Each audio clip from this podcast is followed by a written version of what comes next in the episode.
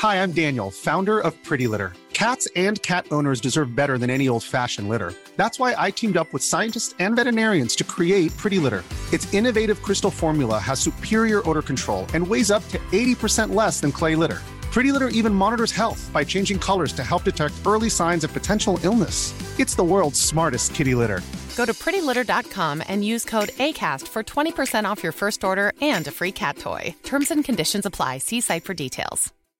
One size fits all seemed like a good idea for clothes Nice dress. Uh, it's a it's a t-shirt. until you tried it on. Same goes for your healthcare. That's why United Healthcare offers a variety of flexible, budget friendly coverage for medical, vision, dental, and more. So, whether you're between jobs, coming off a parent's plan, or even missed open enrollment, you can find the plan that fits you best. Find out more about United Healthcare coverage at uh1.com. That's uh1.com. There's never been a faster or easier way to start your weight loss journey than with PlushCare. PlushCare accepts most insurance plans and gives you online access to board-certified physicians who can prescribe FDA-approved weight loss medications like Wigovi and Zepbound for those who qualify. Take charge of your health and speak with a board-certified physician about a weight loss plan that's right for you. Get started today at plushcare.com slash weight loss. That's plushcare.com slash weight loss. plushcare.com slash weight loss. I'm Sandra, and I'm just the professional your small business was looking for. But you didn't hire me because you didn't use LinkedIn jobs. LinkedIn has professionals you can't find anywhere else, including those who aren't actively looking for a new job but might be open to the perfect role, like me. In a given month, over 70% of LinkedIn users don't visit other leading job sites. So if you're not looking on LinkedIn, you'll miss out on great candidates like Sandra. Start hiring professionals like a professional. Post your free job on linkedin.com/achieve today. I'm amazed how many people own stocks. They, they would not be able to tell you why they own it. They couldn't say in a minute or less why they own it. Actually, you really press them down, they'd say, the reason I own this is the sucker's going up. There's enough cash in the financial system, and there's an infinite amount of cash at the Federal Reserve. An infinite amount Put of cash. Put that check in a money market mutual fund. Then we'll reinvest the earnings into foreign currency accounts with compounding interest, and it's gone. So they had to do something. All they had left was just to print money and start buying things. And that's what they did. Quick buck artists come and go with every bull market, but the steady players make it through the bear market. They say money can't buy happiness. Look at the fucking smile on my face. Hej och välkommen till ett nytt avsnitt av Market Makers och dessutom är det faktiskt sista avsnittet för året. Hur känns det Fabian, oljekungen? ja, oljekung kanske du tar i, men eh, när man började ta de här oljebetsen i slutet på förra året så trodde man ju inte att det skulle gå som det gick. Och det har ju varit ett otroligt fint år. Och många skulle nog hävda att det är på grund av Ryssland och invasionen. Men jag skulle snarare säga att det, det har varit en nackdel för oljetraden. Det har ju gjort att alla har vänt blickarna mot oljesektorn. Och eh, ja, framförallt så är det ju USA som har suttit och pumpat ut SPR. På grund av just Ryssland skulle jag är, är, är mitt antagande, om inte Ryssland har varit involverade i Ukraina eller invaderat Ukraina så tror jag inte att vi hade sett alls samma tryck från från, från, från politiker och liknande på, på oljan. Ja, ja, nu hoppar vi rakt in här, men jag, jag håller nog inte med om det. Jag tror att man hade, så länge inflationen har varit hög, vilket den ju hade varit ändå, sen kanske naturgaspriserna inte hade varit riktigt lika höga som om det inte Vi fick lite av en double whammy där, vilket, ja, precis. vilket problematiskt. Men hade inflationen ändå liksom varit, låt säga att den hade varit samma, lika hög, eller hyfsat hög ändå, så tror jag att man hade bara hittat på ett annat namn. Då hade det inte varit eh, Putin prices som Biden pratar om, då hade han hittat på en annan anledning. Man kan ju alltid lyckas skylla bort det. Absolut. Han, man har ju verkligen, vi pratade väl om det bara för några, några avsnitt sedan här, att, att man har ju politiserat eh, alltså USAs reservolja. Reservoljan ska ju användas till, det är väl till krig och sådana saker. Och nu är det i och för sig krig, men USA är inte involverad i kriget. Eh, och man har ju mycket mer använt den här för att styr, försöka styra oljepriserna. Och det här har andra presidenter också gjort, så det är inte så att Biden är ny, alltså det är något nytt han har kommit med, men däremot har han gjort det mest extremt. Och här får man faktiskt säga vad man vill om Trump. Trump var ju en av få som faktiskt önskar att fylla på de här reserverna. De flesta andra har ju använt dem för att sälja. Vilket han fick mycket kritik för. ja, de flesta andra har ju använt det för att, framförallt om man har sett att, att man har en, en deficit, alltså att budgeten inte går ihop. Då har man ju oftast använt oljan, senaste presidenterna, till att liksom då sälja av lite olja så att man täcker upp eh, budgetunderskottet helt enkelt. Men Trump var ju första, det var framförallt under 2020 där, när, när oljepriset var negativt, så tyckte ju Trump att man fanns ta emot alltihopa och fylla upp lagren. Liksom. Men som du säger, det fick han ju mycket kritik då för att han hatade miljön och hatade, liksom, för att han gillade olja så mycket. Eh, men nu ser vi att det hade kanske varit en ganska god idé. Och det är det som är problemet, att många vill ju sälja för att då får man in pengar i kassan och kan trycka ner priset, så som Biden, det är det Biden har velat göra. Eh, men det är väldigt få som vill fylla på, för det drar ju på budgeten istället. Ja, det, det jag egentligen menar är att det, det, blev ju en double whammy eftersom man såg inflation från flera håll. Det var ju inte bara energipriserna som stack iväg. Exakt. Det, det var ju där i bakgrunden redan innan. Det är många som vill skylla det endast på Putin och det är ju helt fel såklart. Eh, eftersom man kunde se det här redan 2021, annars hade vi inte pratat om det. Vi pratade till och med om det lite 2019, inte jättemycket, vilket var tur. Och vi tog ingen trade på det, vilket var tur med, i och med covid. Men det fanns ju ändå där i bakgrunden. Men nu eftersom till exempel Ryssland och Ukraina sitter och pumpar ut så pass mycket mat och naturgas och eh, ammoniak och liknande så har man ju sett att det har blivit inflation i väldigt mycket saker, vilket påverkar människor, vilket såklart påverkar energimarknaden också. Men det är inte det vi ska prata om idag. Jo, det är bland annat det vi ska prata om idag. ja, lite kanske. Vi kommer väl ta avstamp där, ja, för att det här avsnittet är årets sista och det kommer därmed bli lite årskrönika över. Vi går igenom lite om året som har varit och så vidare eh, och vad vi ser framåt också förstås i, i sedvanlig ordning. Och Vi kan väl börja egentligen i just det som du var inne på. Vad pratade vi om förra året? Men jag ska bara innan vi drar igång med det säga snabbt att det inte är någon rådgivande rekommendation. Vi berättar vår process, hur vi tänker, gör alltid din egen analys och glöm aldrig att alla investeringar är förknippade med risk. Bra, då har vi det sagt. Och då kan vi hoppa in på det vi pratade om. För vi pratade faktiskt om det här redan för ett år sedan i förra årets liksom, årssammanfattning när vi försökte blicka framåt. Vad ska hända under 2022? Väldigt tydligt här, vi hade två ganska olika linjer. Jag var fortfarande fast i 2021-tänket med att tech skulle gå starkt, eh, men var lite skeptisk till värdering och så vidare, för man såg ju redan tendenser på att det här kanske är lite väl dyrt. Var tyvärr fortfarande ganska positiv till krypto och framförallt FANG-bolagen, tror på stora bolagen. Och det har väl ändå gått okej okay jämfört med övrig tech, men, men generellt får man väl ändå säga att jag hade väldigt fel. Det svängde ju väldigt fort. Nej, äh, jag, jag, jag tycker inte det där är helt rättvist, för jag lyssnade faktiskt igenom förra årets podcast. Det har inte jag gjort, jag bara utgick från att det var det jag sa. Eh, faktiskt inte, du var ju positiv till utvecklingen av krypto fundamentalt att man liksom, det kommer hända intressanta saker här. Men du var ju mer skeptisk till priset, du var ju mer skeptisk till priserna i i eh, teknik och du sa ju faktiskt att du kände dig väldigt osäker inför året som, som alla i stort sett kände sig för. Det säger man väl alltid varje år? jo, fast jag, jag, tycker ändå att det var stor skillnad mellan slut på 2021 och slut på till exempel 2020 eller 2019. För under 2021 så såg vi att inflationen började ta fart, det är många som glömmer bort det, men vi såg att inflationen tog fart, det var 3 6 procent beroende på land 2021. Många tänker nu i efterhand att det var 2022 vi såg det här. Vi började redan se det förra året. Eh, början på energikrisen började redan förra året var, var, man uppmärksam så såg man ju det redan då. Eh, början på kraschen i Growth och Tech hände och någonting vi påpekade också var att omikron började ta fart. Och det, det senare har man inte hört någonting om efter att, eh, i stort sett, efter eh, Putin invaderade Ukraina. Nej, förutom nu, eh, alltså i västvärlden så är ju corona mer eller mindre ett, ett icke-faktum idag. Men det är faktiskt intressant bara senaste veckan. Vi ska försöka inte prata så mycket aktuellt här, utan fokusera mer på stora bilden här föregående och det här nästa kommande år. Eh, men det är lite intressant ändå bara under veckan här nu, för nu har ju Kina, eftersom det varit så massiva protester i Kina mot deras zero, eh, zero covid-strategi, det vill säga att de ska ha noll fall, så de stänger ju ner hela städer. Det var ju bland annat ett fall då som, där de svetsade igen dörrarna och en familj dog då på grund av att det brann i huset där de har svetsat dörrarna. Det var det som ledde till de här jättestora eh, massprotesterna. Eh, och nu har ju då i princip Kinas ledare sagt att okej, okay, men kör hårt då, då får ni väl liksom, då får väl ni överleva bäst ni vill. Så nu har man ju släppt alla de här regleringarna och eh, just nu så har jag sett bilder från sjukhus. Det ligger man har ju sådana här mobila krematorier i, i Kina för att liksom kunna öka på när man har många som dog. Det såg vi i början på corona också. Nu har man kallat in dem igen. Man börjar få kalla in speciella kylanläggningar för att kunna kyla alla kroppar av folk som dör. Eh, det är total verkligen eh, humanitär härdsmälta i Kina just nu. På grund av att man, deras vaccin verkar inte funka ordentligt. Och nu har man bara sagt att okej, okay, låt gå då, lycka till då, och vi släpper den här strategin. Eh, och så tänker man att nu helt enkelt för alla bara smittas då, så hoppas vi på det bästa. Eh, väldigt märkligt. Ja, det har varit hela grejen. De har inte haft ett fungerande vaccin och de har inte velat ta in västs vaccin heller. Nej. De har ju väntat på att utveckla ett bättre själva. Ja. Och det var ju jäk ödesdigert för dem. Ja, och nu testar de då helt enkelt att okej, okay, vi uppnår flockmentalitet, eh, immunitet eh, så fort som möjligt bara. Så man har bara släppt det fritt. Så det är helt galen spridning just nu. Jag hoppas och tror inte att det där borde spridas vidare i väst. Däremot kanske ekonomiskt såklart. Om man, om man nu bortser från såklart det humanitära, för det är ju förstås det mest fruktansvärda. Men det är ju en ekonomipodden då.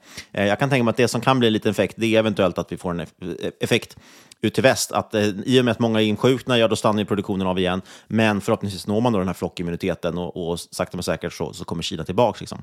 Kina är överlag ett väldigt intressant, det, det var låg högt upp på min lista här när vi skulle spå trender för 2023. Kina känns otroligt intressant faktiskt ur investeringsperspektiv.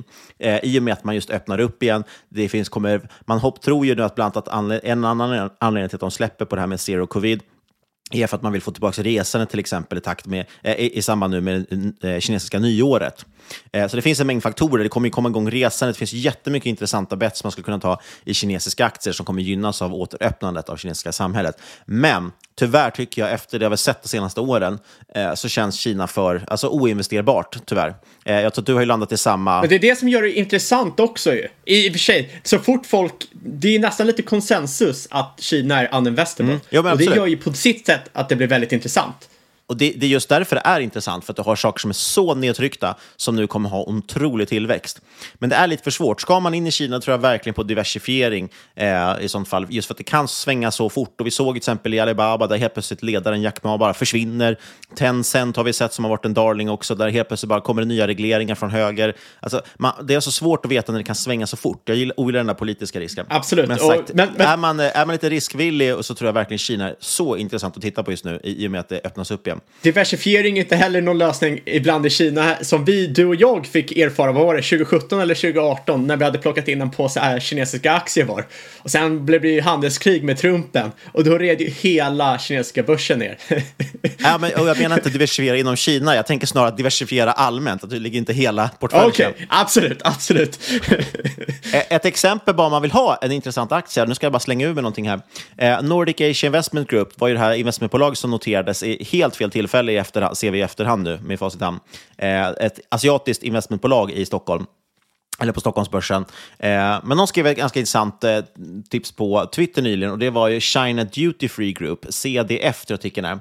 Det är helt enkelt världens största liksom, tax-free-handel, så de har ju tax-free ja, stora gallerier och så vidare som är skattebefriade eller momsbefriade i, i, i Kina. Eh, de har, hade... Du får lite pengar under bordet här, hör jag. Nej, inte alls. Jag, bara, jag, jag, jag, ingen, gör ingen reklam för Nordic Asia, utan jag tyckte det var en intressant aktie som de skrev om. De skrev om det på sin Twitter om man vill läsa mer. Men de hade, innan covid så hade de 83 miljoner besökare under ett år. Eh, det är en ganska stor, stor mängd människor som, som eh, trillar in i deras gallerier och så vidare. Typ exempel kanske på någonting som jag tycker kittlar lite grann, som skulle kunna må väldigt bra av den här reopening eh, historien. Men tillbaka till vad vi pratade om förra året. Väldigt, liksom, tycker jag, definierande sak kanske för 2022. Det var ju den här kryptohärdsmältan som vi ändå har sett. Eh, och det är lite intressant, som du sa, jag, jag var inne på att fundamentalt ser det intressant ut, men priset kanske högt. Jag måste dock säga att fundamentalt så har ju krypto inte gått särskilt bra. Vi såg den här stora ethereum-mergen, man gick över till proof of stake. Det var jätteintressant, det var en intressant teknisk utveckling. Men i övrigt så har det snarare varit så, egentligen långsiktigt positivt då för krypto, men otroligt tråkigt kortsiktigt är att alla de här scamsen har uppdagats, som man såklart hade hoppats på att de inte fanns. Eh, FTX är såklart det mest tydligt lysande stjärna, men det har ju också varit Luna och en mängd andra kollapser som vi sett inom krypto, där det helt enkelt fundamentalt varit dåligt. Absolut, och det, det är väl en av anledningarna varför det finansiella systemet är så komplext, varför det är så svårt att bygga om det från scratch. Det, det är helt enkelt, det, det, det blir snabbt väldigt komplext, man förstår sig inte på riskerna och saker tenderar att smälla. Även när det inte är liksom regelrätta frauds. Nej. Utan det handlar helt enkelt om att folk inte förstår komplexiteten som ingår när en Absolut. jävla massa människor handlar på leverage. Och sen är det alltid så också såklart att när det kommer upp nya marknader, nya tillgångsslag, nya möjligheter, då söker sig opportunisterna dit och även då förstås de som antingen är helt liksom eh, öppna med att de gör ett bedrägeri. Vi såg ju nu att OneCoin, en av OneCoin-grundarna tror jag var, erkände ju nu att det var ett rent bedrägeri. Det var det här pyramidspelet som utger sig för att vara en kryptovaluta, men där det inte finns någon kryptovaluta. Han har faktiskt erkänt nu ett brott, eh, att, att det faktiskt var ett bedrägeri. Eh, ett av de största bedrägerierna i, bedrägerierna i historien, tror jag faktiskt att det, landade i. Eh, men sen har vi också de säkert som kanske började med bra idé, men, men någonstans på vägen varit lite för giriga eller gjorde misstag. O, osäker är om Sam, Sam Bankman-Fried ingår där eller inte. Och, och, och, det är ju också svårt när det kommer till en sån plats ny teknologi. Nu har ju krypto funnits i tio år. Men utvecklingen, vidareutvecklingen på den är fortfarande relativt ny. Man har inte kanske hittat riktigt hur man ska använda det eh, långsiktigt, förutom kanske bitcoin. Men då är det också väldigt svårt att urskilja riktiga aktörer från fraudsters. Eh, eftersom, jag menar, vet du inte hur det ska användas egentligen, då kan ju fraudsters pumpa upp vad som kan hända kan låta så mycket bättre än faktiska eh, use cases. Till skillnad mot mer etablerade sektorer, då har du ju alltid någonting att kika efter. Ja, det där är möjligt. Det är helt klart att de sitter och luras. Eh, och det, det, är alltid ett problem med nya industrier, inte bara krypto, utan eh, ja, du har ju sett det i AI och liknande, kanske inte till den eh, liksom, lika utbrett eftersom det är reglerat, eh, reglerad sektor. Men eh, ja, ni, ni förstår. Nej, och något vi kommer komma in på det mer med lärdomar och så under året, men en sak som jag tycker var intressant. Jag är väldigt glad att just när det gäller krypto så har jag framförallt handlat med certifikat. Vi har ju pratat om det tidigare på podden vid ett antal tillfällen. Mycket för att jag gillar flexibiliteten. Ett certifikat ligger fortfarande i ett ISK, så skattemässigt är det extremt fördelaktigt. Men det är också väldigt fördelaktigt för att det är lättrörligt och du får ju likviditet i det helt plötsligt. Eh, annars har du väldigt stor likviditetsrisk, om det nu är rätt ord för det, när du har krypto på andra plattformar eller du har köpt NFT eller vad det kan vara. För det är extremt extremt svårt att göra sig av med dem kanske, om det just blir en sån här kollaps som sett. Eh, ett ty typexempel på ett ställe där jag dock inte lyckas med det, det är till exempel, jag stakeade ju lite ethereum. När de gick över till det här, vi ska inte gå in på det tekniska, men de gick över till något som heter proof of stake, där man helt enkelt då kan stakea ethereum, det vill säga man låser in den och den blir som någon form av obligation och ger en viss ränta. Och jag tror att den här räntan ligger på mellan 6 till 9 procent per år. Och så var tanken att okay, men det är ett bra sätt att eh, dessutom bli långsiktig i det, för den kan man inte liksom, eh, ta sig ur den positionen. När man väl har stejkat det så sitter man fast där till ganska långt efter den här uppdateringen har gjorts. Först sa de att det skulle ske under 2023, när de skjut, sen sköt de till 2024 och nu har de inte gett ett datum ens. Så de där pengarna är helt inlåsta. Och när man väl såg att okay, men nu verkar krypto kollapsa här, så har det helt enkelt inte gått att ta ut de pengarna. Så det är ett intressant exempel. Så jag är väldigt glad att jag haft det mesta i likvida instrument, så att det har varit väldigt enkelt att röra sig både in och ur, ur den positionen om man vill. Eh, och det, det, är en lärdom jag tar med mig också, att man alltid ska ha det i bakhuvudet. Att eh, hur säker man än kan vara på någonting och känna att det här känns jätteintressant, så är det ju alltid så att saker kan förändras och de kan förändras väldigt fort. Eh, och det kan ju även gälla ett bolag som man har investerat och köpt aktier i, där det helt plötsligt kommer fram att, att de har gjort någonting som inte är okej okay, helt enkelt, eller någonting som förändrar hela situationen. Men ja, eh, jag har ju också mest handlat cert och det är skitnice att det är liksom skattefritt i stort sett i, i och med ISK och liknande. Men du måste ju också hålla koll på vart håller de sina, eh, sina coins. För de, eh, de, de går ju ut med att de ska backa upp det här och kollar man till exempel XBT Provider som kör de här XBT-certen. De är nu en del av CoinShares och i och med när FTX gick under så kom det ju ut då att CoinShares var exponerade mot FTX Exchange. Inte särskilt mycket eh, pengar nödvändigtvis, men de är fortfarande exponerade. Eh, mm. det... Och, och, det finns precis, det finns en jätterisk i de där. Man måste hålla koll. Det är väl emittentrisken pratar man väl om. Man måste titta på vem är det som ger ut papperna, hur har de säkrat upp dem, det finns en underliggande tillgång och så vidare. och så vidare. Eh, men den är ändå, tycker jag, har varit, visat sig vara bättre än... Eller egentligen, det, det lärdomen är ju snarare, det handlar inte om att just certen är bättre än det fysiska, utan det handlar snarare om att det viktiga är just att tänka igenom likviditeten eh, och risken som finns. Det, det bästa är att hålla nycklarna själv, alltid. Sen förstår jag att många inte gör det. Nej, absolut. Men det, det kan ju också vara så sagt att det kan bli svårare eller ta längre tid att, att ta sig ur det. Men just med krypto, absolut. Det är alltid bäst att äga saken själv. Eh, men vi hoppar över till lite dina saker du sa här under 2021 som har visat sig spela sig ut eh, väldigt, väldigt korrekt. Eh, vi pratade ju då om inflation, eh, början på energikrisen som du sa. Och ja, vi har ju sett helt enkelt att inflation, inflationsjusterade bett som du pratade om, gått jättebra. Energimarknaden, otroligt bra. Olja och uran. Uranen har vi väl inte lyckats med. Vårt bett där var ju sprott som vi haft i bolagsportföljen. Den är väl typ, typ plus minus noll för året. Ja. Ett tag var den upp 40 procent och nu är väl ner... Men det är oljan också, så att det, det har ju varit olje-equities som har varit det som drivit vägen. För kollar man ja, på spotoljan så är det en liksom plus, plus minus noll på året eh, i stort sett. Um, så upp som en sol, ner som en pannkaka. Men det ska vi gå in på lite i, i, i, i avsnittet också. Ja, ska vi hoppa vidare till eh, ja, sammanfatta lite 2022? Sluta fokusera på vad vi sa i 2021 istället för att fokusera på lite hur, hur har året varit 2022? Egentligen? Ja, ska vi sammanfatta det personliga året lite då? Sen kan vi gå in på våra bästa och sämsta case och liknande. Vi har ju stakat upp här lite anteckningar vi ska, vad vi ska ta upp. Ja, men precis. Jag tycker att du får leda facklan här och börja prata lite.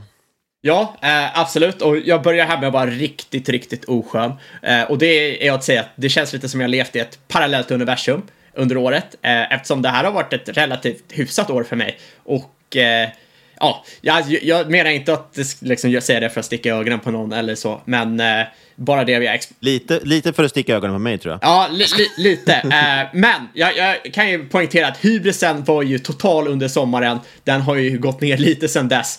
I, i somras så pi, pikade ju portföljen, då känner man ju sig som en gud. Det var ju inte att leka med, då stod ju portföljen i all time high.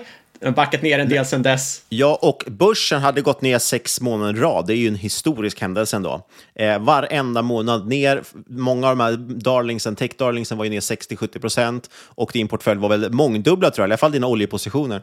Ja, eh, e- e- exakt. Många oljepositioner var väl upp tresiffrigt och det var ju otroligt trevligt. Eh, så det visade sig att plocka in inflationsbett i slutet på förra året, året visade sig vara ett Eh, Eh, bra, bra beslut, som man säger, även en trasig klocka har rätt två gånger om dagen och så vidare.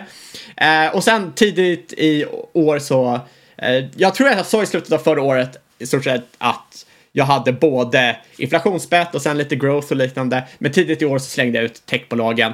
Eh, jag, jag sa det i podden per 17 februari så att ingen tror att jag sitter här och backtradar. Eh, och då hade jag slängt ut dem lite tidigare. Det var lite pinsamt, lite läskigt att komma ut ur garderoben med att man inte hade något häck i portföljen. Men eh, ja, och det var helt enkelt för jag såg bättre risk return på annat håll. Eh, vissa säger att det är bara för att man jagar momentum, men det fanns ju jättemånga intressanta bolag man kunde sitta och plocka upp. Och eh, man fick en del kritik för det.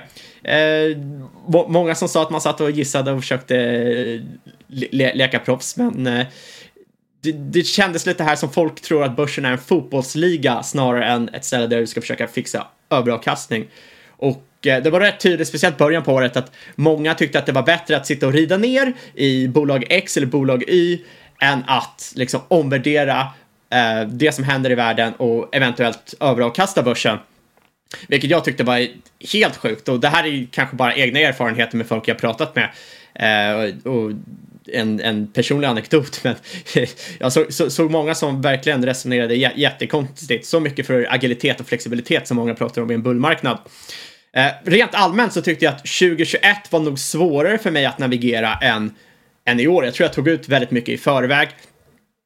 Eh, I år har det hjälpt väldigt, väldigt mycket att jag hade väldigt starka case, jag hade väldigt starka conviction och framförallt jag hade väldigt stark tes om den här energitraden och så vidare. Och det, det, det hjälpte mig eh, avkastningsmässigt. Eh, men men så, såklart är jag ju väldigt biased här eh, i och med, jag menar, mitt utfall var ju positivt. Hade jag fått ett negativt utfall så hade det antagligen varit tvärtom. Då hade jag inte alls varit lika, eh, ty, liksom, tyckte att det var lite, lika positivt år. För re, rent allmänt så avkastningsmässigt har det inte varit mitt bästa år.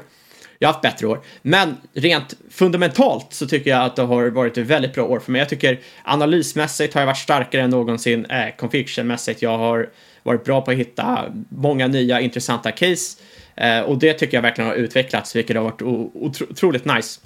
Och när det kommer till performance, jag tycker inte, jag behöver inte nämna det, det känns jävligt onödigt. Jag sa inte det 2020 eller 2021.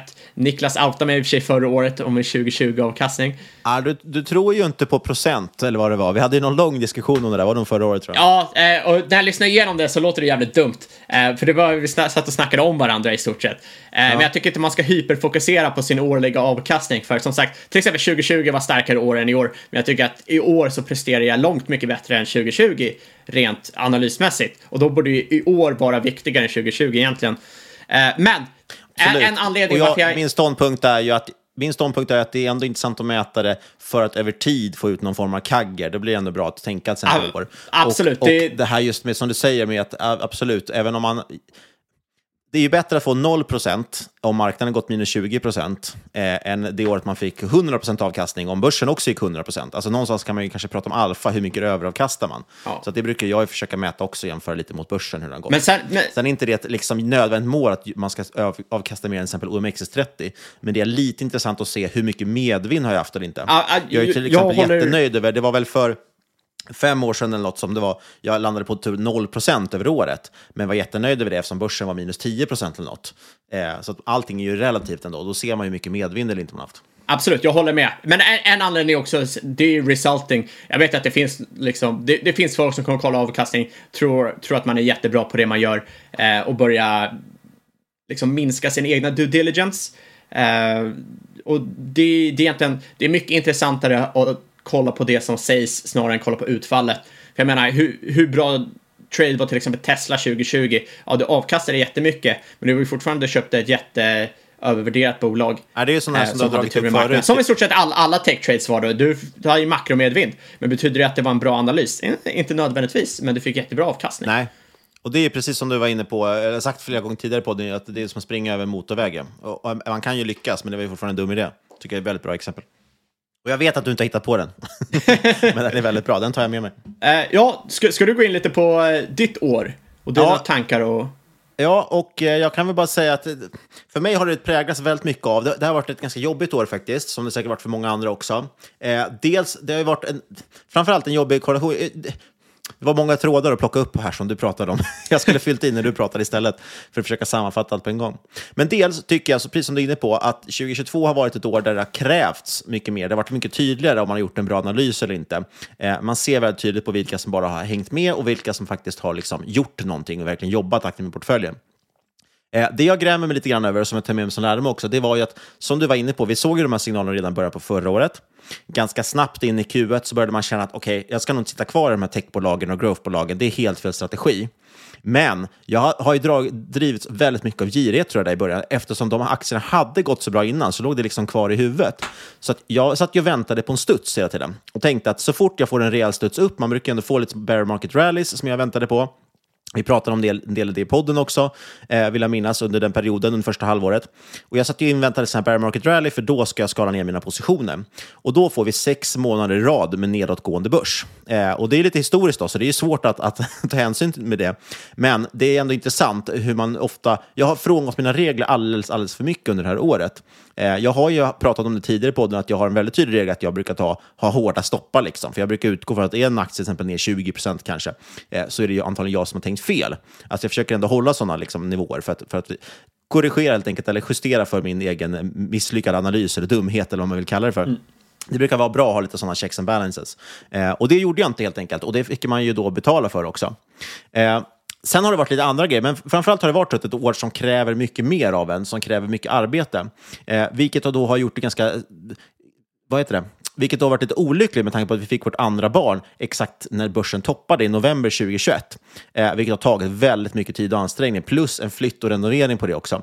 Så att jag har helt enkelt känt väldigt mycket gränt mig över att jag inte haft den här tiden, eller känt att jag har orken eller tiden att göra den analys man behöver. Vä vänta nu, föddes inte ditt första barn piken 2018 och sen hade vi en nedgång? Nej, Och 2017. nu föddes ditt andra barn. Ja, okej, okej, okej. Och 2018 är intressant, för det var också ett sånt år. Där var det ju Q4 så gick börsen ner rejält. Jag tror vi hade 20% ner eller någonting. Eh, och där låg ju både du och jag gjorde ju väldigt bra positioner, och, eller väldigt bra liksom, eh, eh, trades under den tiden. Och det, det var ju liksom ett superbra år för mig. Eh, men den här gången har det helt enkelt varit svårt. Att ha, en, ha två barn är betydligt mer än att ha ett barn. Eh, och just när de är små också, inte klarar så mycket själva. Eh, så det har varit lite oturligt med timing. Det hade varit mycket bättre om hon kom, föddes till exempel 2020. Då hade man bara kunnat rida med på allting annat. Och den här podden är sponsrad av Durex. Verkligen. Nej, men så har det varit intressant. Det har varit ett superbra år eh, på ett privat plan, men faktiskt ganska dåligt sett till börsen. Eh, jag tror i år, bara för att nu måste jag slänga ut med siffrorna, för nu tror ju folk att jag har halverat portföljen någonting. Eh, ekonomiskt har det för sig stridit ganska hårt eftersom vi köpte ett hus och så vidare, så att vi har behövt flytta om pengar. Ganska exakt där efter sex månaders nedgång så plockade vi ut liksom, ganska mycket kapital för att stoppa in ett hus. Och vi gjorde ju även en bostadsaffär, då, Eh, kanske första bostadsaffären i Sverige som vi gick back på. Så det var några hundratusen där också som skulle ut och så vidare. och så vidare. Eh, men börsmässigt så, så landar vi väl, jag tror att just nu, jag, jag har faktiskt inte sammanställt här idag, idag, men jag skulle gissa på att jag ligger på minus 20 procent eller någonting i år. Så det blir mitt första eh, negativa år. Och då vilar jag mig lite lugnt mot att trösta mig lite mot att, jag vet att Ola som driver Kvalitetsaktiepodden, jag tror också han hade sitt, hans enda negativa år var ju också ett år när han fick barn. Så att jag, jag känner ändå skönt att om Ola har haft ett dåligt år, då, då är det okej att jag har haft ett också. Mm. Helt rimligt ändå, helt rimligt. För det är ändå Sveriges Warren Buffett och Berkshire Hathaway. Verkligen. Nej, men så att det har varit, låter som ursäkter och det är det verkligen inte, eh, utan det är bara förklaring. Nej, men så det har varit lite år där man har gjort eh, väldigt mycket misstag framför allt. Och det, alla har egentligen berott på att man har gått ifrån regler, eh, men också som sagt lite lathet och eh, att, helt enkelt att man inte har haft så mycket tid som man önskat. Eh, så att, ja, det, jag skulle säga så här, rent ekonomiskt ett dåligt år, men lärdomsmässigt så har det varit otroligt lärorikt. Kanske det mest intressanta och bästa år jag har varit med om på börsen, skulle jag vilja säga. Eh, det är ändå så intressant. För att, jag menar, om vi bara spårar tillbaka ett år sedan, då, då såg vi mycket av det här, men spårar vi tillbaka två år till exempel, eller ett och ett halvt kanske är bättre, då fanns ju inte de här tankarna alls. Alltså, då, då fanns ju, någonstans var ju sky's the limit och man såg ingen, alltså vad skulle någonsin kunna ta ner liksom, den här, central, den här centralbanksstyrda eller stimulerade ekonomin? Eh, det var ju väldigt svårt att se anledningen till varför vi skulle få inflation. Det var ju väldigt svårt att se anledningen till varför inte Mips till exempel skulle kunna handlas till PE 100. Det var ju väldigt mycket sådär som kändes som att nej, men det här är det nya normala. Och det har varit väldigt, väldigt lärorikt måste jag säga, att det så snabbt har svängt. Eh, och, och, att både sentiment och men faktiskt också faktiskt fundamenta har kunnat svänga så fort. Jag tycker det har varit ett jätteintressant år. Så att, eh, med, när, när äntligen får det här året i backspegeln så kommer det kännas jättebra. Men just nu när man fortfarande är lite i det, eller har varit i det i alla fall, eh, så är det svårare att ta till sig. Ja, som man brukar säga, uh, this time is different, famous last words. Verkligen. Uh, men ska... så att, uh, jag tycker ändå det har varit roligt och, och kul år. Det är ett år man kommer minnas, helt klart. Absolut. Ska, ska vi gå igenom lite bästa och sämsta case för året och sen största lärdomar man har haft? Absolut. Uh, ja, jag, jag, kan, jag kan ju börja då. då. Uh, bäst har ju såklart, det har ju varit Drillers. Uh, Borr och Valaris, som vi snackade om i början på januari i podden, är upp uh, cirka 115 procent respektive 70 procent year to date. Det här är den 20 december vi spelar in, så att uh, kanske upp ner några procent när, om ni kikar. Dan för dan för dan för doppare dan. Exakt. Och det här har ju även varit mina största positioner under året, vilket såklart portföljen har gynnats av. Eh, även, som jag sa efter sommaren, jag slarvade bort en del procent på Borr i somras under deras finansieringshärva.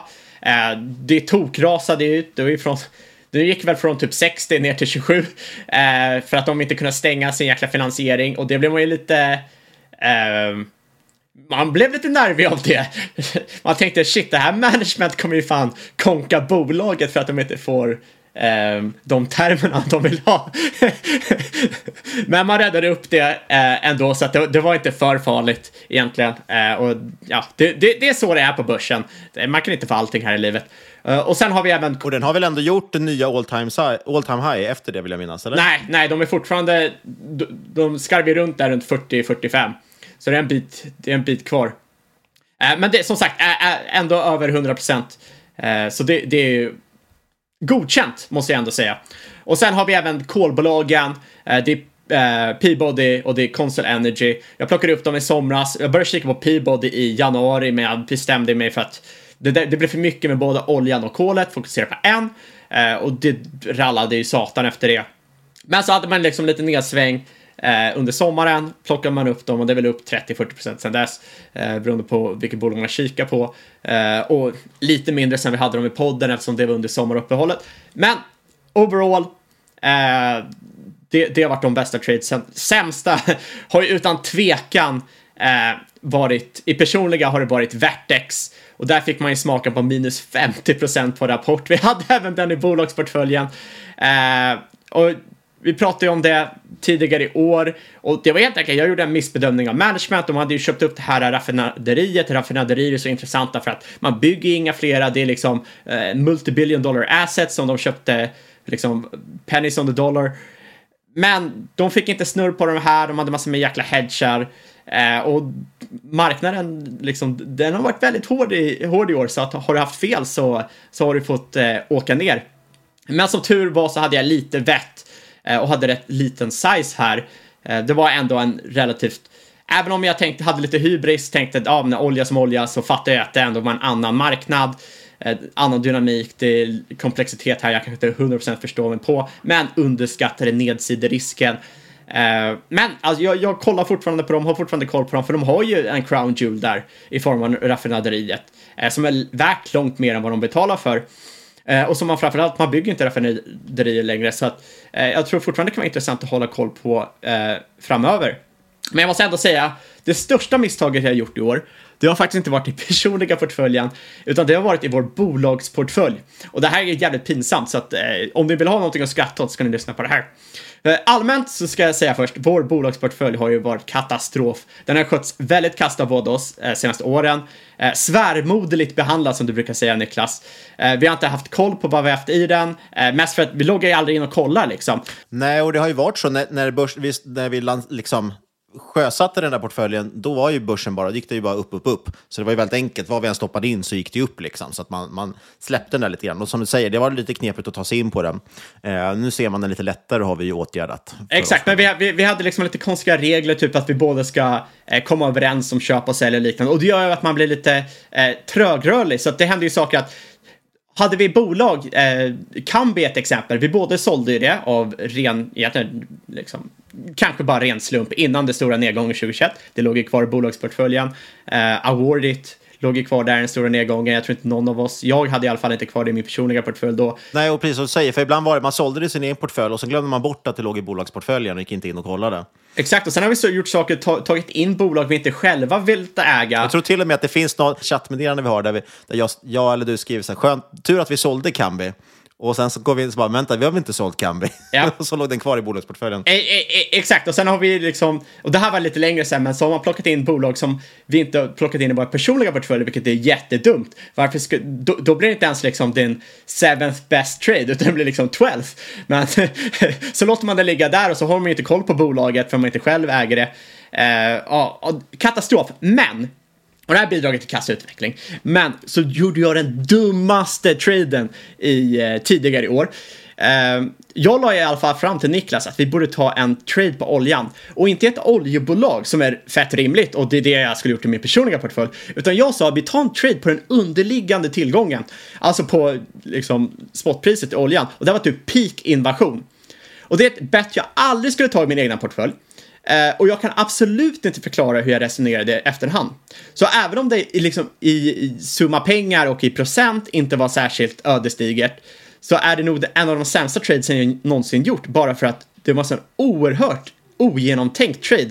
Och jag kan faktiskt i efterhand inte alls förklara varför jag tog den traden, varför jag ville ha den traden, varför jag inte bara sa att vi köper några billiga oljebolag istället.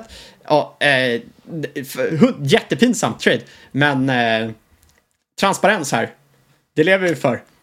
Verkligen. Sen tog vi över, över, över den här Twitter-portföljen också, Twitterfonden på, på toppen också. Och vi har ju pratat faktiskt lite om att den kanske kommer få gå i graven den också. Vi får väl se hur det blir med det. Eh, nej, men det är faktiskt det är intressant det där och hur, man kan dra ganska mycket lärdomar eh, i att jämföra hur den här bolagsportföljen har eh, hanterats jämfört med ens egen portfölj, där man har väldigt bra koll eh, och följer bolagen och så vidare. Medan som du säger, man har slängt in saker, man vill försöka få in andra grejer där och då blir det ju inte ens bästa, liksom bästa investeringsidé just nu, utan det blir kanske det sjunde bästa som du säger. Ja. Eh, och eh, ja, just, man, man, måste ändå, det, det, har ju varit väldigt tydligt just i år att man måste vara aktiv. De tidigare åren har ju det varit okej okay att inte vara så aktiv eftersom alla båtar har lyfts av tidvattnet så att säga. Ja, så, så, så, så, nu kör vi snarare att vi har ju nästan splittat portföljen på mitten och du tar hand om det här, jag tar hand om det här. Vi, eh, vi håller koll på de här bolagen och sen vill du sälja något som du har koll på så är det bara att köra. Vill jag sälja någonting som jag har koll på så är det bara att köra. Um, så att man, man, blir lite mer flexibel där. Uh, och sen dess har det börjat, liksom, börjar man se att det taktar uppåt, vilket är kul. Ja, mina bästa och sämsta år. Ärligt talat så har jag faktiskt inte riktigt koll på vad som är det bästa, uh, eftersom det är så extremt mycket. Det måste väl vara B3 eller någonting? Ja, precis. Det mesta har gått eh, rätt uselt. Mina vininvesteringar har gått ganska bra. De ligger väl plus 40 procent eller någonting i år, men det är tyvärr inte så mycket pengar i det. Uh, jag, jag, tror faktiskt att de bästa grejerna har varit just nu på slutet, där jag har liksom helt enkelt insett att jag dels har jag nu liksom, man kommit in i nya rutiner och så som jag var inne på där med, med barn och så, så att man börjar få lite tid igen eh, och lägga ordentlig tid på börsen. Eh, och framförallt också har jag justerat ner tidshorisonten ganska mycket, för man var tvungen att vara mycket mer agil och, och lättfotad, lättfotad nu, eller lättrörlig. Snabbfotad och lättrörlig heter inte lättfotad, det är något helt annat. Men det har liksom gjort att många sådana korta trades har varit, men de, de, är inte så otroligt fantastiska i, i, procent eller inte ens i kronor kanske. Eh, men det är väl det som har gått bäst skulle jag säga i år, när man varit lite snabbrörligare helt enkelt och tagit mycket kortare bett. Eh, så att, absolut, B3 är säkert uppe där. Eh, där var det bland annat styrels styrelseordförande som kom in från Protecta Försäkring. Han köpte upp 10% av bolaget över börs. Det var en otrolig trade att följa med på. Det låg ett köptryck hela tiden. Sen hade de ju återköpt återköpsprogram som tryckte upp aktien. Nu tror jag det återköpsprogrammet är över och det ser väl lite svagare ut. Eh, så mycket sådana grejer har det varit, absolut. Eh, och framförallt hitta lite bolag som eh, har varit eh, eh, lite onödigt nedtryckta tyckte jag av, av konjunkturen också. Sen är det intressant dock, för min absolut sämsta tror jag i, i kronor och ören, i särklass, är just Borr som är ditt bästa. Och det är lite intressant, för att innan det var den sämsta så var det den bästa. affären jag hade i år. För när jag väl äntligen liksom fick, eh, fick, eh, kom på fötter igen under våren och insåg att, att jag måste ut ur, ur techbolagen så började köpa oljebolag och faktiskt tog, tog action där och, och skippade att invänta någon form av rekyl. Eh, då handlade jag väldigt mycket bår och handlade väldigt aktivt. Eh, och i princip så jobbade jag bara med att köpa dippen, för den var ju extremt volatil den aktien. Och då kunde man göra ganska mycket sådana affärer, att ofta den öppnade liksom 3, 4, 5, ibland till och med 6 procent ner. Eh, och då var det ju bara att köpa borr, vänta en dag och sen var den plus igen. Eh, och så sålde man av och sen så väntar man in ner till neddag och så vidare. Jättebra trade, hämtade tillbaka jättemycket avkastning bara på att sitta och trada borr i princip. Sen kom ju problemet att då en helt plötsligt en dag så var det ner 6% Jag köpte, eh, sen gick det ner, ner till 10% ner, då köpte man ännu mer.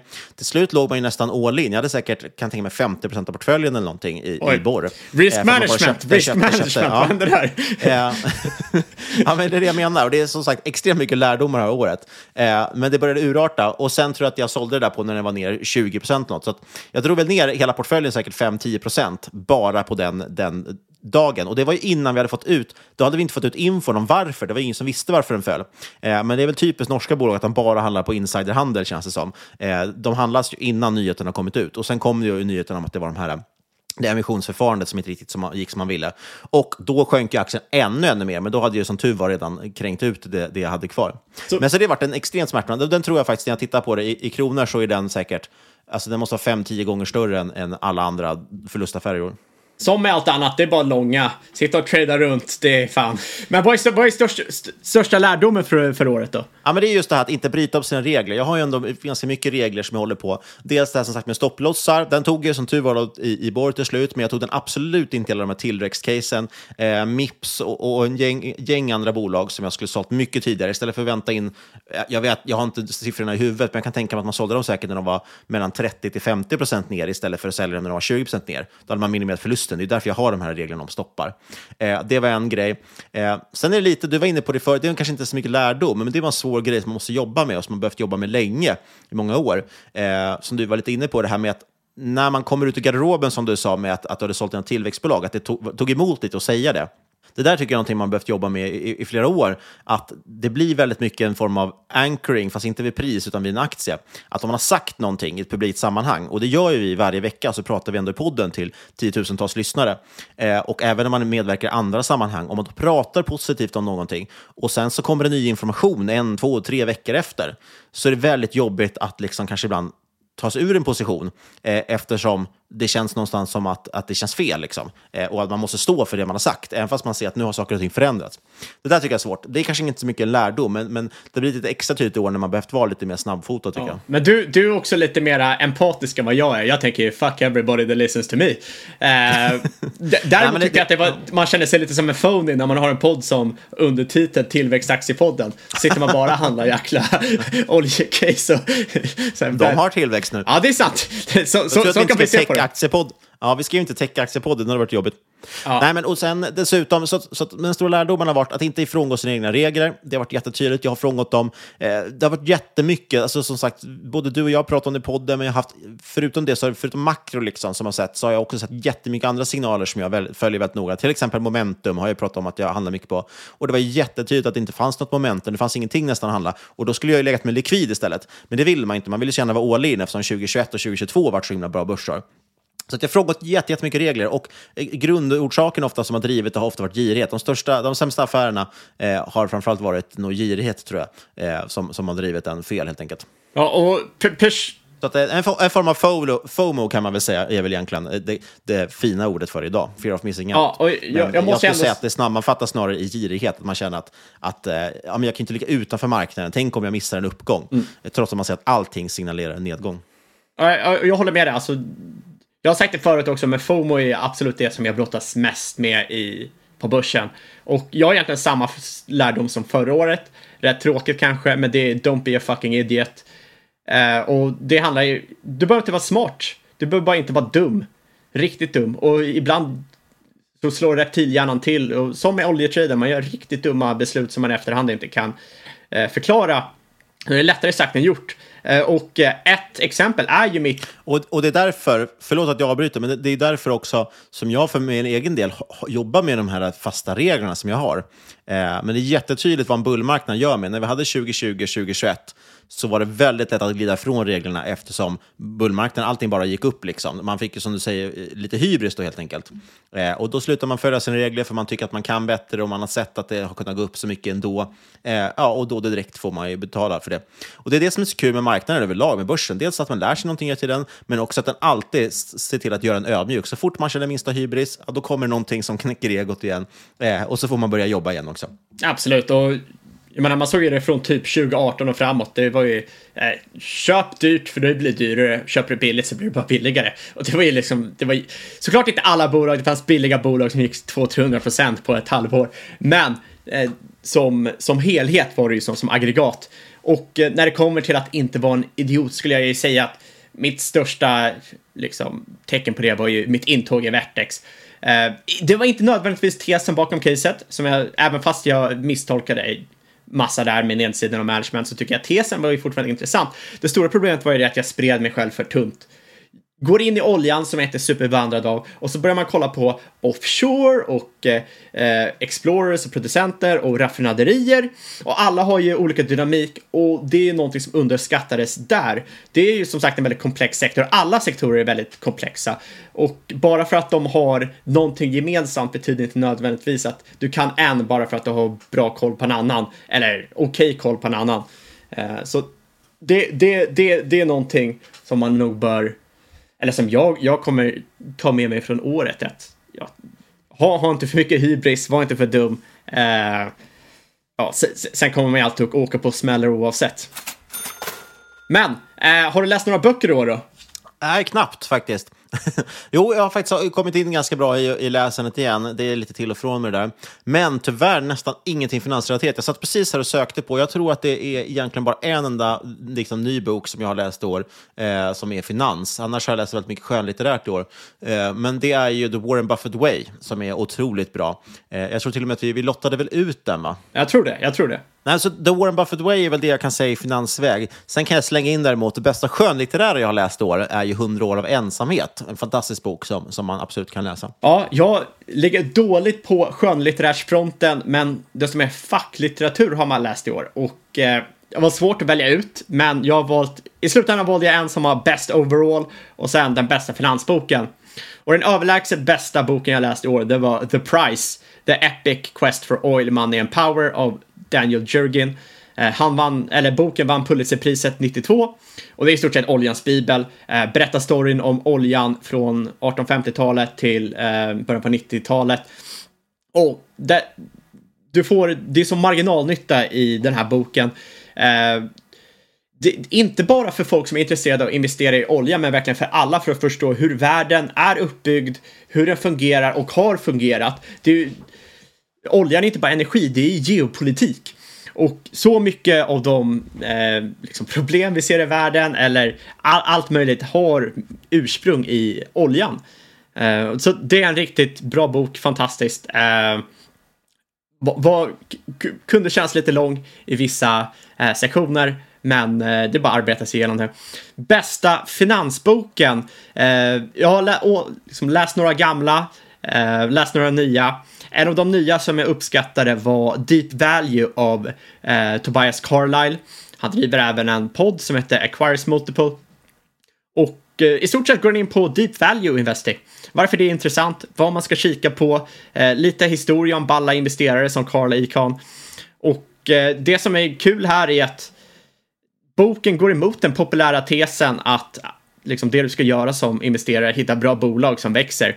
Utan går snarare in på research att det kan vara väldigt förmånligt att kika på riktiga skitbolag.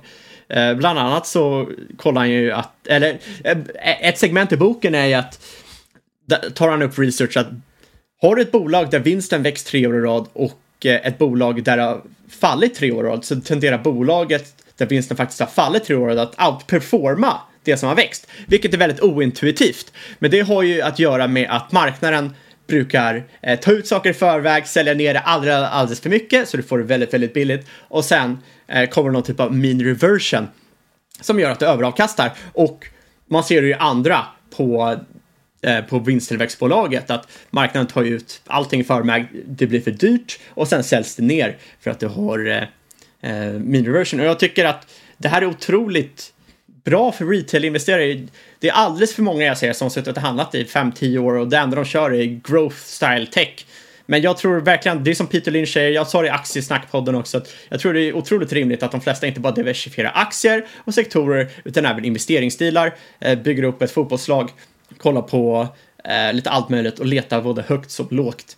Och i år har nog varit en eh, li, lite av en eh, hint på att det kanske, kanske är så man ska göra om, om räntan och inflationen inte går tillbaka till, till noll som vi har sett de senaste åren.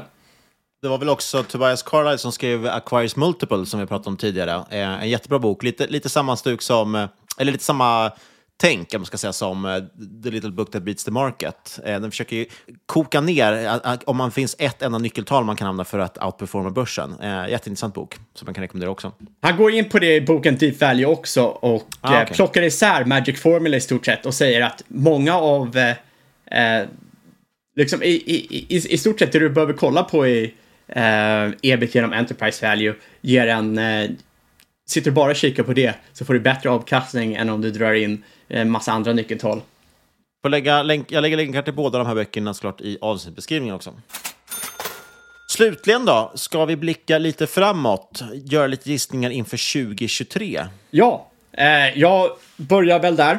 Eh, och jag tycker egentligen 2023, konstigt att säga kanske, men det känns svårare rakt av än 2022. Vem vet vad som kan hända. Eh, men det finns vissa sektorer som jag är snorbullish på, eh, som jag tycker handlas otroligt billigt och som har medvind i ryggen. Framförallt så tror jag alldeles för många tar för lättvindigt på inflationen. Eh, speciellt människor som inte upplevt till exempel 70-talet. Så av vi har sagt det här förut, av historien att döma är eh, inflation extremt svårt att bli av med när den väl uppstår. Och lyssnar man på valfri gammal legend, alltså oavsett om Carl Icahn eller Howard Marks, så verkar de långt mer bekymrade av inflationen än gemene investerare. Marx säger till exempel i sitt senaste memo att han sett två så kallade sea changers, eller radikala förändringar, under sin karriär. Och nu är det troligtvis den tredje på intåg. Och den första var High Yield Bonds. Den andra var Volkers attack på inflationen som drog igång den här fyra årtionden med sjunkande ränta. Och jag eh, ja, kan sticka in där att enligt Marx så har en signifikant andel av avkastningen som investerare skapat senaste fyra årtionden varit just på grund av sjunkande ränta och jag håller med honom där. Men den tredje så kallade sea changen är att vi kommer se en tid, antagligen med stigande inflation. Det är i alla fall högre sannolikhet att inflationen och räntan förblir hög än att den sjunker tillbaka till samma nivå som den var på för några år sedan. Det är alltså högre sannolikhet att den är till exempel 2 till 4 procentspannet än tillbaka ner till 0 till 2 spannet. Och jag tycker att det är väldigt rimligt och agerar därefter i portföljen. För att hoppa in på sektorer jag är bullish på. Eh, såklart, första är ju offshore fortfarande. Jag gick igenom det i Aktiesnackpodden. Uh, där jag också drog ett nytt case. Uh, det var antagligen min bästa dragning i år, uh, rent om offshore-sektorn. Så att, och jag fick kapa typ 50% av det för att det drog ut på tiden. Så det var lite synd att man inte hade med sig med den i sin egna podd, men ni kan spana in det avsnittet och, om ni vill höra det. Men för er som inte lyssnade är en kort summering i alla fall att Eh, långsiktigt underskott i oljan samtidigt som efterfrågan stiger och andra avenyer som till exempel shale inte längre är lika ekonomiskt som de varit. Och sen har du flertalet katalys eh, katalysatorer. Eh, du har noll capex growth, eh, rysk produktion rullar över, SBS, eh, SBR kommer att avta, eh, Kina börjar öppna upp nu, eh, Indien och Mellanöstern rampar upp efterfrågan. Och framförallt kommer det till liksom att man parerar den politiska risken som de här eh, exploration och produktionsbolagen har. Snarare ser man det motsatta, för många länder ger incitament till att öka produktionen. Och dessutom får man ju häv till oljetrenden om man tror på en strukturell bullmarknad. Och eh, det som absolut mest intressant här är att bolagen fortfarande handlas extremt billigt. Eh, de är enkla att räkna på. Även med konservativa antaganden kan man få till rätt fin eh, uppsida på sina servettkalkyler och eh, rätt begränsad nedsida, vilket är intressant i sådana här tider. Och om man föredrar det så finns det även många skuldfria alternativ. Och eh, som sagt, man ser ju tecken på att bullmarknaden i offshore kommer att vara högre och längre än tidigare cykler på grund av att man har en väldigt tight marknad. Eh, Men det gäller att se några år ut. Man ska inte haka upp sig på vad oljepriset är just nu för att det tar längre tid än vad man kanske vill. Eh, Så att, haka inte upp er för mycket på oljepriset i, idag. Utan eh, kolla vad kan det vara om två, tre, fyra år. Och det gäller ju att man har någon typ av tro på en strukturell bull market i energi. Och själv där så är jag ju lång Bor Valoris och Dolphin Drilling som vi snackade om i, i Aktiepodd, äh, Aktiesnackpodden. Aktiepoddsnack. Det är en metapodd om aktiepoddar. Ja, eh, men det finns otroligt många bolag i den här sektorn. Eh, man kan läsa, alltså det finns jättemycket man kan kika in beroende på ens risktolerans. Eh, det finns saker som inte är drilling också man kan spana in. Eh, Olika typer av servicebolag och så liknande. Otroligt intressant. Eh, Utöver det här så tror jag även att kol och uran kommer att fortsätta vara intressant. Eh, Många kolbolag har varit väldigt hedgade i år.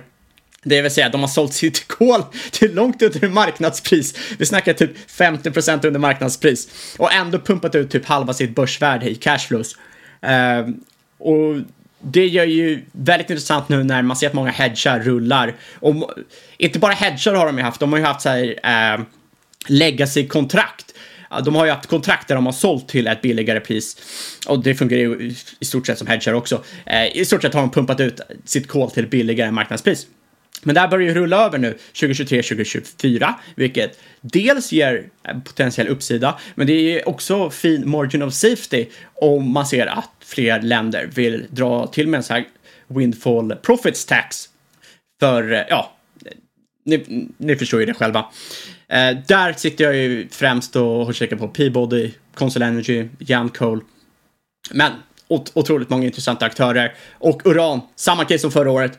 Men som, som sagt, det är jättesvårt att avgöra timeframen här. Snackar vi ett år, snackar vi tre år, snackar vi fem år? Och det kommer ju påverka eh, hur intressant caset är. Och där är ju främst brott, eh, potentiellt yellow cake, som är intressant. Eh, sen fortsätter jag att gilla högt skuldsatta bolag. Dels urholkas ju värdet på skulderna. Eh, och speciellt bolag som har fast ränta på sina skulder gynnas ju extremt då. Och dels så ser man ju att eh, vissa sektorer som vi pratat om som är i inflation, eh, de kan ju snabbt se sjunkande eh, EV när man börjar beta av skulden, vilket gynnar ju aktieägare. Men sen när det kommer till aktieägarna så har man ju det här problemet att många bolag, de har ju management som inte är fantastiska eh, kapitalallokerare, men du kanske vill investera ändå för att det är väldigt billigt bolag, finns många intressanta möjligheter.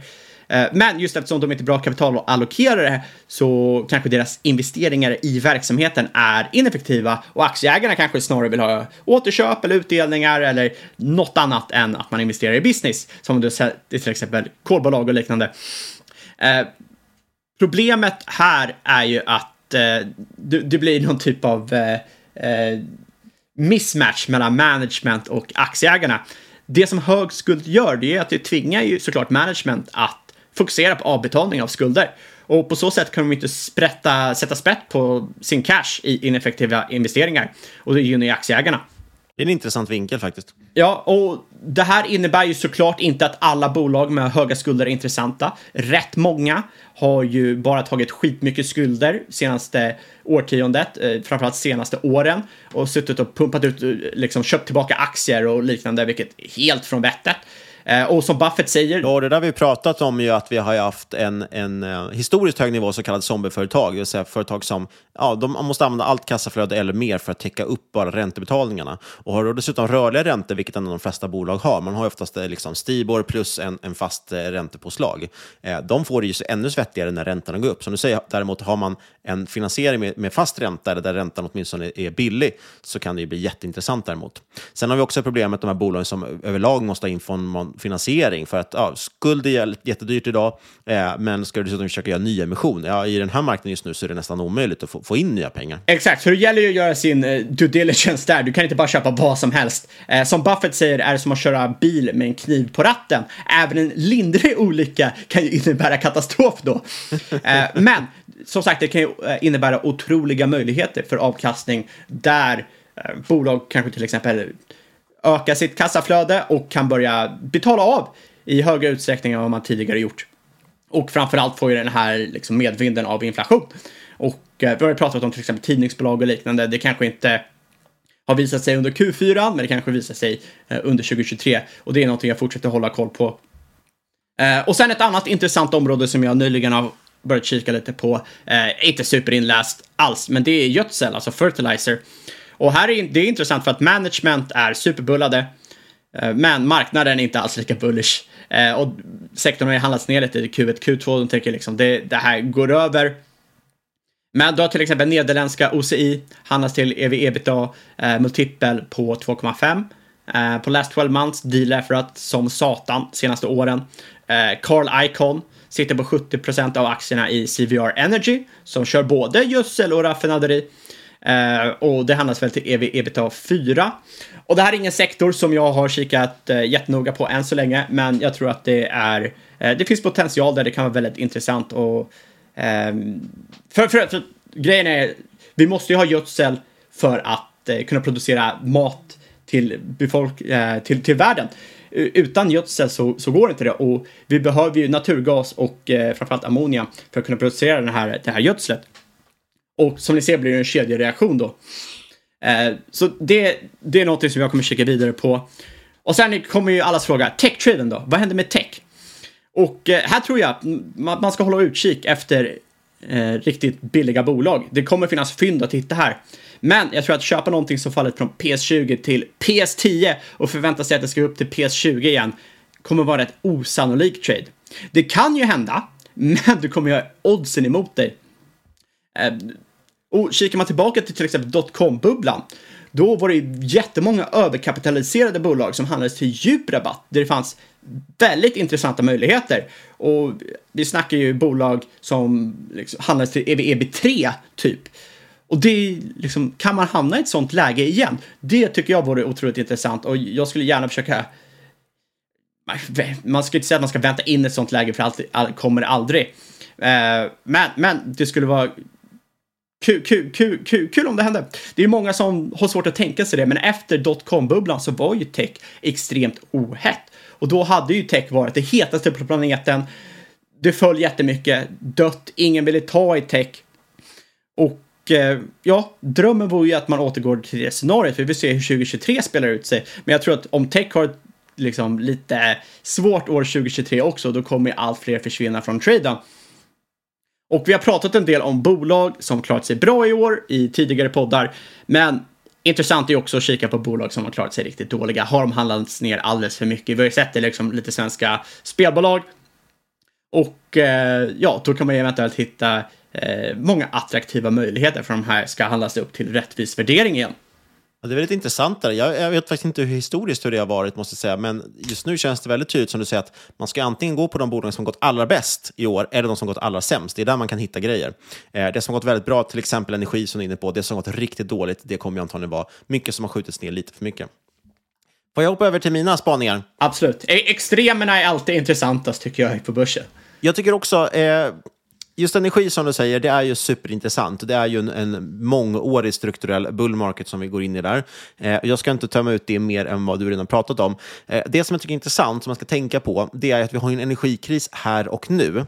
Och då är frågan, vad är snabbt att lösa? Ja, ett kärnkraftverk tar väldigt lång tid att smälla upp, även om just nu är ju konsensus att det är det man vill göra. Lösa. Kärnkraften verkar vara det bästa alternativet. Eh, även vindkraftverk tar ganska lång tid och det krävs tillstånd och så vidare. Vattenkraft också. Så det intressanta är att de två egentligen energislag som jag ser som intressanta, det är de som är snabbast, eh, som snabbast löser problemet. Och det ena är ju fossila bränslen, kol och olja. Vi ser ju det att i princip alla länder kan bara snabbt köpa upp kol till bra priser och elda det och så får man ut energi och så löser man så, så att lamporna fortfarande lyser helt enkelt och fabrikerna fortfarande igång. Därav att, att fossila bränslen är jätteintressant. Och det var du inne på. Men det andra som jag tänkte lyfta, det är också lite solenergi som jag tycker är intressant. För det här är ganska intressant för att det kan göras väldigt småskaligt också. Det kräver inte stora infrastruktursatsningar från regeringar, eh, utan där finns redan massvis med subventioner och bidrag. Och Det är egentligen det enda också, ska jag säga, energislaget där gemene man, alltså enskilda hushåll, kan gå ut att, att försöka påverka sin egen situation. Så det tror jag faktiskt är också jätteintressant inför 2023, att titta på de här sol, solcells, äh, solenergibolagen. Eh, jag pratade om det också i Aktiesnackpodden, där då tog jag upp ett väldigt litet microcap, eh, Sun for Energy, men det finns ju andra intressanta också. Ett som jag börjar titta lite på nu, till exempel Midsummer, det finns säkert andra jättebra alternativ också. Eh, men det är helt enkelt intressant, för där kan ju gemene man, som sagt, man sitter där med elräkningen i knät och känner att jag vill påverka min situation här och nu. Vad kan man göra? Ja, det är solceller det enda sättet. Och speciellt har man också köpt en elbil eller så som man måste ladda. Ja, det är väldigt intressant att helt enkelt kunna bli sin egen eh, energiproducent.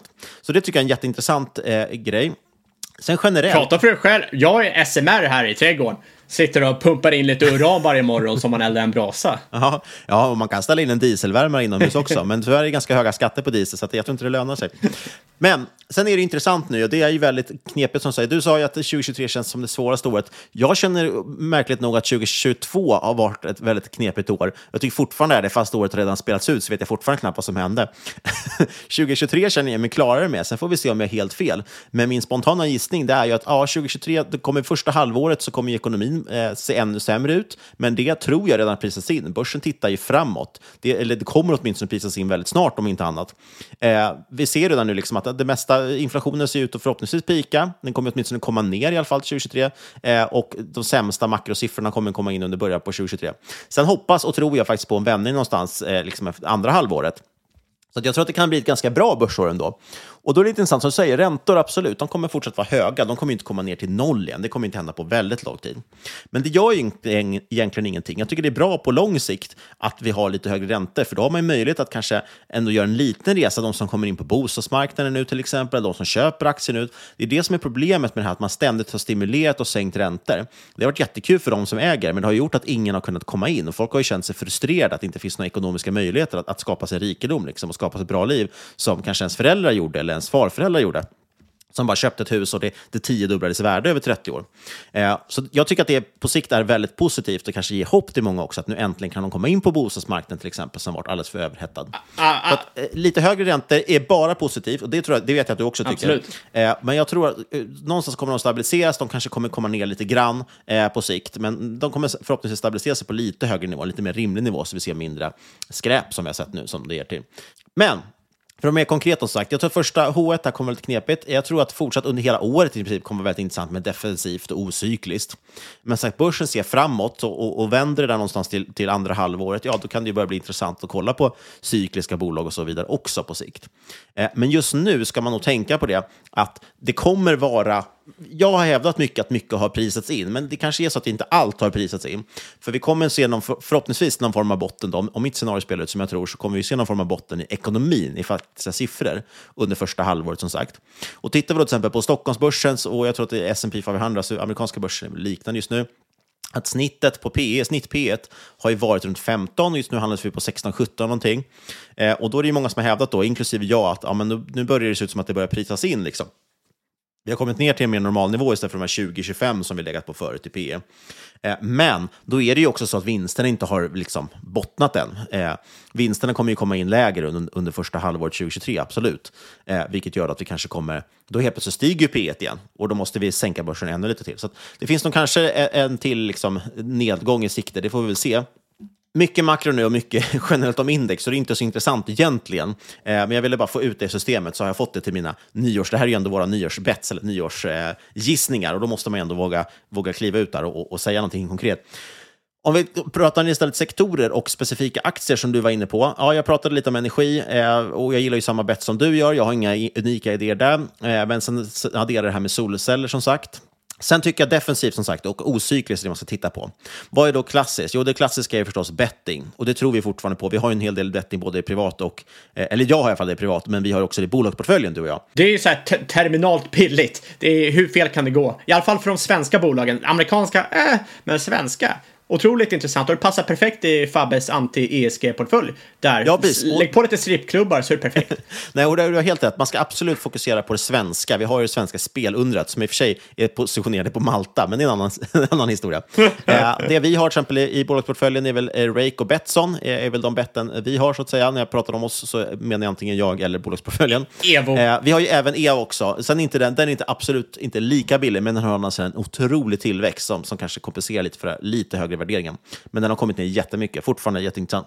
Sen något annat som jag tror är ocykliskt och defensivt, som påminner om betting, som är den, den moderna hemmafruns betting, det är väl mobilspelsföretagen. Eh, och jag säger moderna hemmafrun helt enkelt för att eh, generellt så är det ju så att betting är ju framförallt män. De flesta som, som spelar bettingsajter och, och online-kasinon är män. Eh, och många av de här mobilspelsföretagen lägger oftast fram just kvinnor i typ 30-40-årsåldern som sin huvudsakliga målgrupp. Eh, och de tror jag inte lika mycket på online-kasinon, men de kanske mer mobilspel. Och där är jätteintressant. Eh, två bett som jag kan nämna, det är ju Magi, alltså Mag Interactive och sen även G5, G5 Entertainment, två svenska bolag som är jätteintressanta. Eh, och de är intressanta helt enkelt för att dels som sagt, jag tror att det kommer vara väldigt ocykliskt. Jag tror folk kommer fortsätta spela väldigt mycket på mobilen.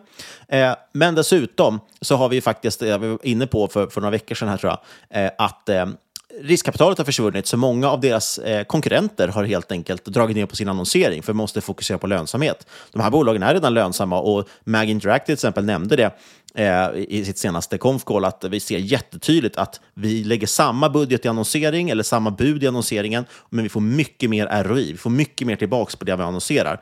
Och det är helt enkelt för att många konkurrenter har dragit ner på sin annonsering. Så det är jätteintressant. Så konkurrensen försvinner, eh, medan ja, då får man helt enkelt bättre ROI i de här bolagen. Så det är jätteintressant, speciellt för Mag Interactive som precis har också vänt verkligen till lönsamhet och börjar se nu äntligen den här marginalförbättringen man har väntat på i två, tre år. Sen kan jag bara som en liten bubblare, eh, jag slänger in två bubblare. Eh, dels en inom mobilspel. Jag tycker man ska kolla på de polska spelbolagen.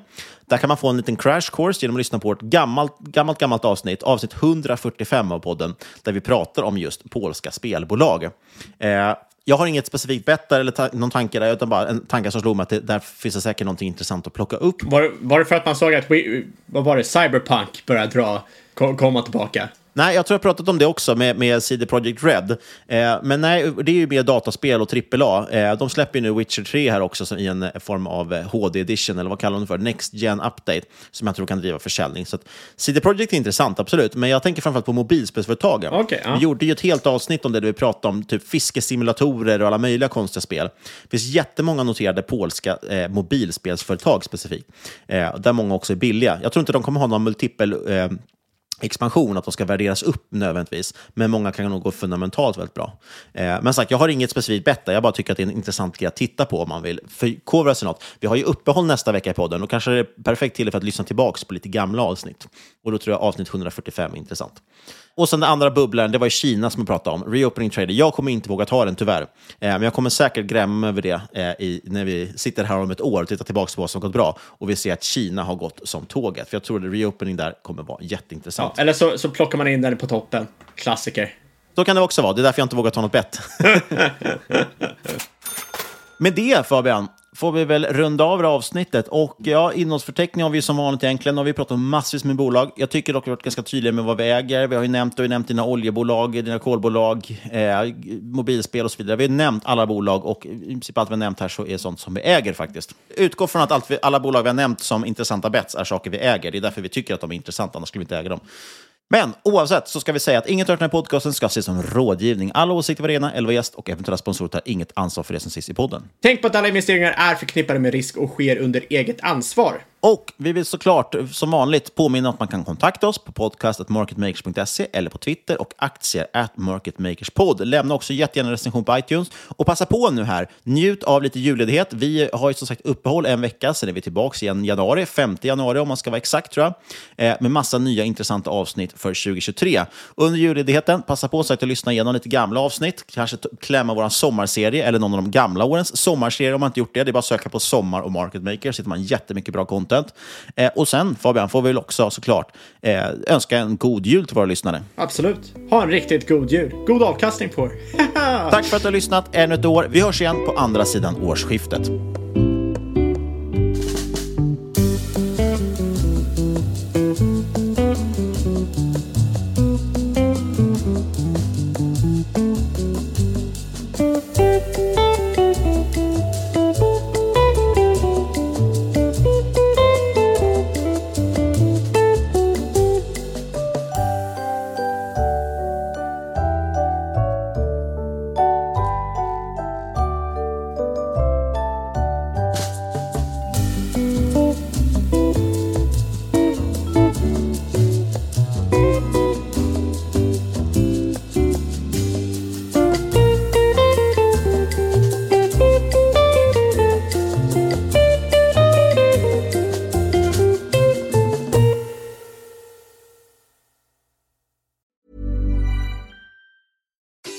Daniel, founder of Pretty Litter. Cats and cat owners deserve better than any old fashioned litter. That's why I teamed up with scientists and veterinarians to create Pretty Litter.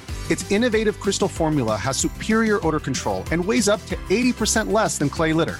Pretty Litter even monitors health by changing colors to help detect early signs of potential illness. It's the world's smartest kitty litter. Go to prettylitter.com and use code ACAST for 20% off your first order and a free cat toy. Terms and conditions apply. See site for details.